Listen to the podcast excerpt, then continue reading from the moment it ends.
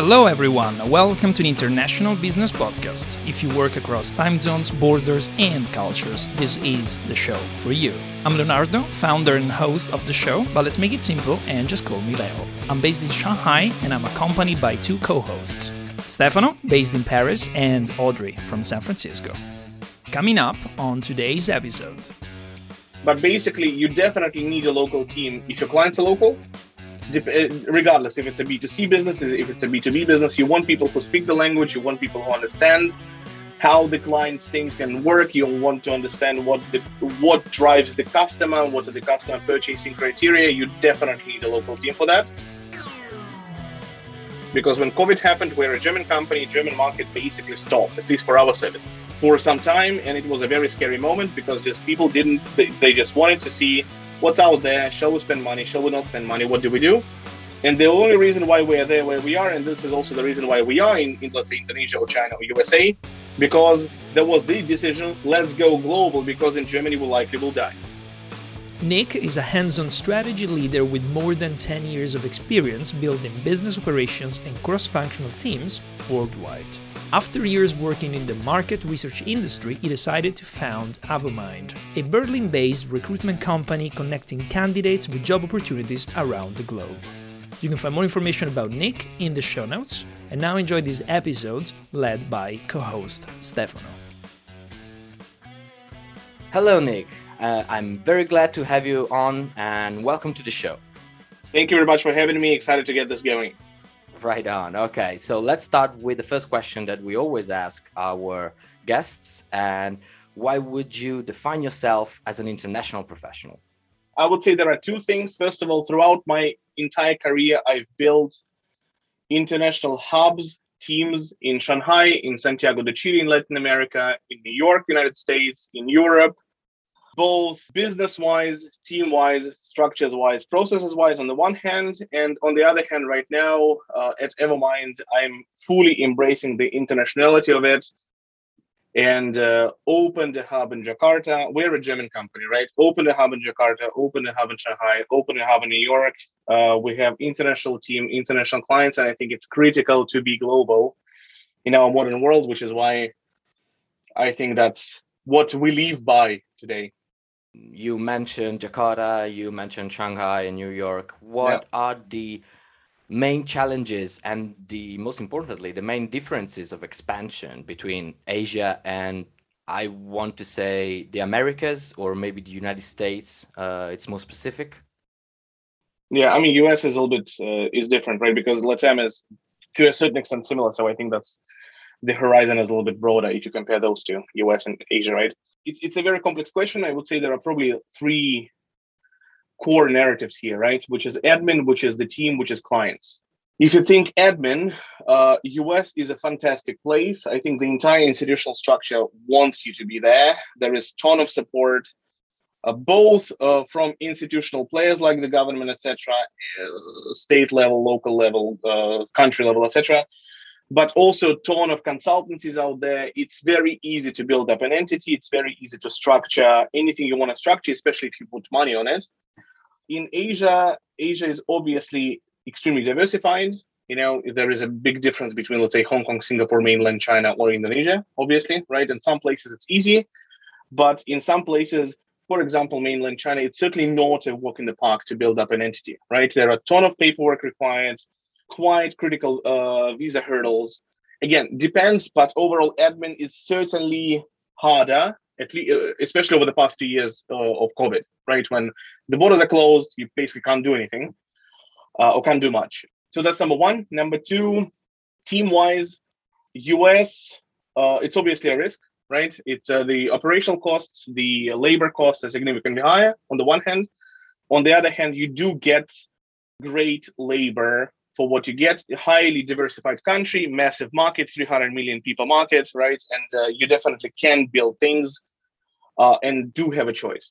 Asia also is huge on the one hand. On the other hand, again, depends, right? Korea, Japan, China, Singapore, Hong Kong are very different.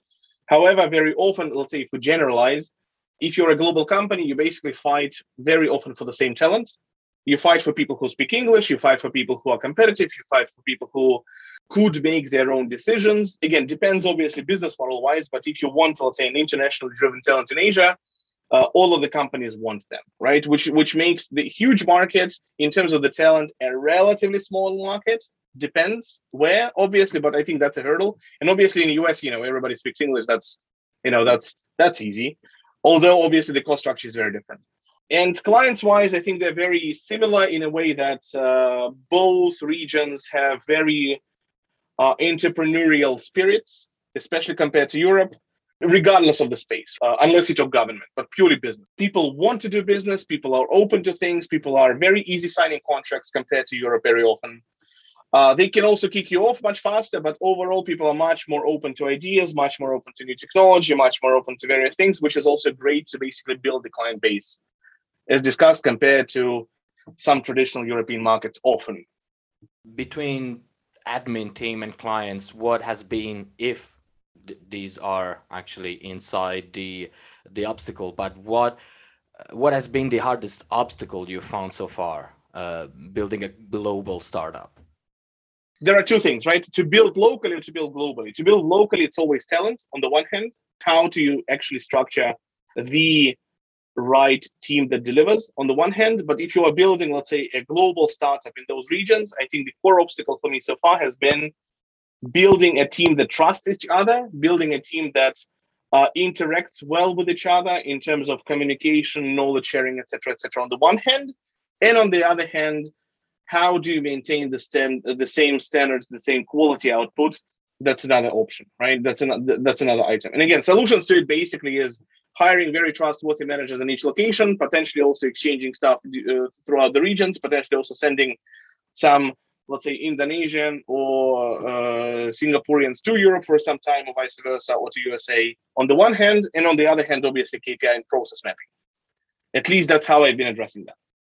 Talking about this, when companies should look for local and when for international hires because this is quite interesting what you just said. You basically described uh, a systematic sort of exchange of uh, know-how and persons and experts all around the continent or even the globe. What is the difference? Clients and growth. I would say these two elements right? And again technology is, a, is an entirely different ballgame but basically, you definitely need a local team if your clients are local.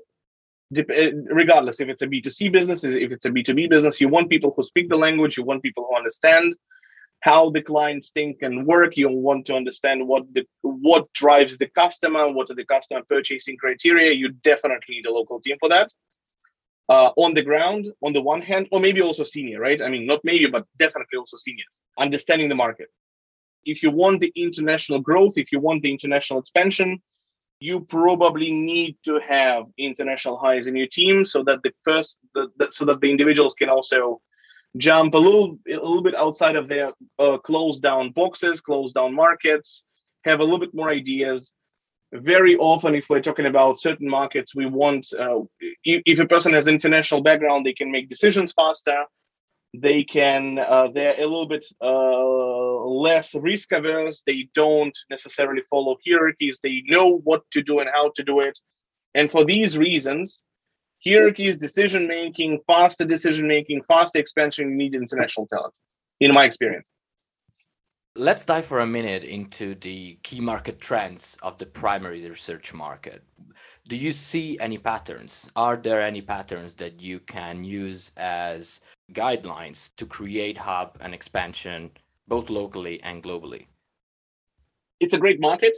Uh, it gro- it has grown tremendously both over the past decade as well as during COVID there is ton of M&A activity happening. There are ton of new players and new entrants happening. And I would say the core patterns are, first of all, the market grows itself every year through new clientele market entrants, through market perceiving the, uh, the service, through market embracing the service and demanding more service itself, number one. Number two, um, there are, while there is a ton of consolidation on the market, ton of acquisitions that are public, there are also a lot of new entrants, local entrants that are trying to disrupt it on the local level. Again, is it a viable model? For a global company, probably not. Uh, would I say that probably most of the local players would be at some point in time consumed? Likely. But certainly there is, you know, there is a relatively low barrier to entry on the local market, very high barrier to entry on the global market, which is why there are many local players popping up. And uh, third element, definitely tech. A lot of companies right now investing a lot of energy and a lot of resources into not just uh, automating pure logistics, which is classics, right? But also automating how do you interact with experts, how do you research them, can you automate overall human decision making? Uh, and I think a lot of players on this market are right now after it. Can I just go back one second? And I'm quite curious because you mentioned the fact that during COVID, there was a development of course or a growth of this market can you can you expand on that because it kind of goes against everything that we heard in the last couple of years, you know, that COVID froze everything. While it's quite interesting to hear that there are markets, there are situations where these medical emergency did not hold the, the growth. Actually, it boosted it. So primary research market is a market research industry, right? It's basically when uh, various corporates or consulting firms or private equities or funds need to get knowledge and understanding how to do and what to do. There certainly have been changes. For example, they've certainly been at the very start of the COVID less, uh, let's say, uh, investment and much more, let's say, divestment focused type of activities, cost cutting, etc. So certainly the market shifted itself on the one hand. On the other hand, purely market research wise, if uh, an event like COVID happens, you do want to understand what's going to happen. You do want to understand what's going on, which is why you spend money on this which is why everybody who spend money in investment right now spends money to the same players to for divestment cost structure understanding right? You know there are industries which are completely crisis uh, resistant which is let's say healthcare. Covid happens nothing happens to healthcare everybody invests there everybody also tries to understand all right where do we do the, our next move? Which is why it grows. Uh, it didn't necessarily grow due to covid but it didn't decline and it grew just as if the covid was if covid was never there structure itself inside of it changed for sure. What topics would be curious, what topics would be important, definitely shifted. But overall demand for primary research, maybe first month, maybe March 2020 declined, right? But if we look at the past, let's say 18 months, it grew significantly. And the proven point is public M&A activity, which is out there, which is there is a lot of traction on the market what are the main differences between building a hub, uh, building hubs in, in developing markets or in already developed countries? Uh, so for me personally, right, and again, just talking about my personal experience, uh, obviously, um, I would say rather classics on developed in developed countries. What the, the key advantage is the purchasing power of customer you obviously spend significantly higher uh, you know you invest a lot into cost structure into payroll into fixed costs into operational costs obviously but you can you can sell basically five ten times less of a product or service in the developed countries very often versus developing just because they can pay that and they, they're fine with that which is why it makes sense.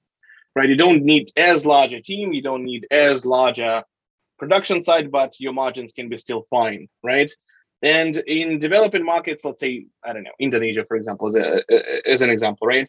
Fantastic market, a massive demand structure, uh, very, uh, depending obviously on the market, very educated also market uh, labor force on the one hand, but as discussed, right, you definitely need to, pricing is on a completely different level. You need to have a much larger hub, you need to have a much larger team, you need to, to have a uh, significantly high economies of scale there to bring the margins that you can bring, let's say, in the States. Does it worth it? It worth it just because the market embraces you, right? They want you. They do utilize various services, products. They are very prone to innovation, which is awesome. But you need a significantly higher, larger team. And larger team also means risks. You know, hiring 10 people for the same cost of hiring, let's say, 100 people, you do risk in both locations.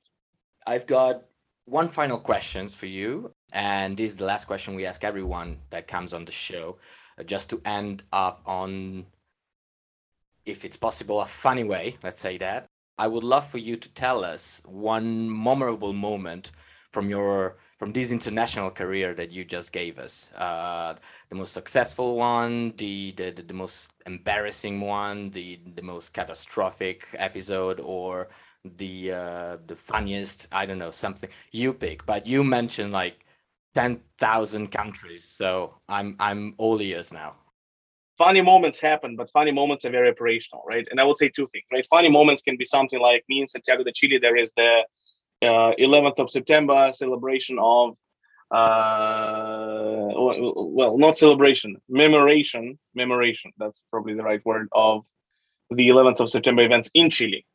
Not in the states. They they have their own 11th of September, basically uh, Pinochet related. Uh, and there are massive riots there. And basically, I, I, just arrived in Santiago back in I think 2015 ish or something like that. Uh, and then my team is telling me at 12 p.m. that we need to go home, and I'm like, "How come do you need to go home? Like it's 12 p.m." And they're like, "No, the roads are going to be closed. The uh, subway is going to be closed. You can't." And you are thinking, "Is it for reals? Like what what is what is happening? Like I've never heard about it, right?" I mean, such such events happens all the time when you completely misunderstand the culture, when you completely misunderstand what's happening there, and you learn by them. Or, for example, things like you know, uh, same story. Santiago lost water, and my office manager is coming to me and saying, "Hey, we need to uh, send people home because you know our bathrooms don't work because there is no water. And by the Chilean code of regulations, you can't have people at the office if the bathroom doesn't work. And and and again, you start thinking like, "What's Like, never. You know, you experience a lot of great things for sure. But I would say to me, the internationalization, the, the core, uh, why do I also embrace it? Because if we come back to maybe a little bit more serious, right, to the COVID topic, our company right now survived exactly because we went international. Because when COVID happened, we're a German company, German market basically stopped, at least for our services, for some time. And it was a very scary moment because just people didn't, they, they just wanted to see what's out there. Shall we spend money? Shall we not spend money? What do we do? And the only reason why we're there where we are, and this is also the reason why we are in, in let's say Indonesia or China or USA, because there was the decision, let's go global, because in Germany we likely will die. We did go global. We are very successful, very happy to see how the team grows. But that was definitely the saving decision for us because if we would be completely stuck in one country, we would the uh, the risk was extremely high for us, and the risk diversification really helped us, which is why international companies you do have a lot of funny stories, but you have a lot of, uh, let's say, risk uh, mitigation with this.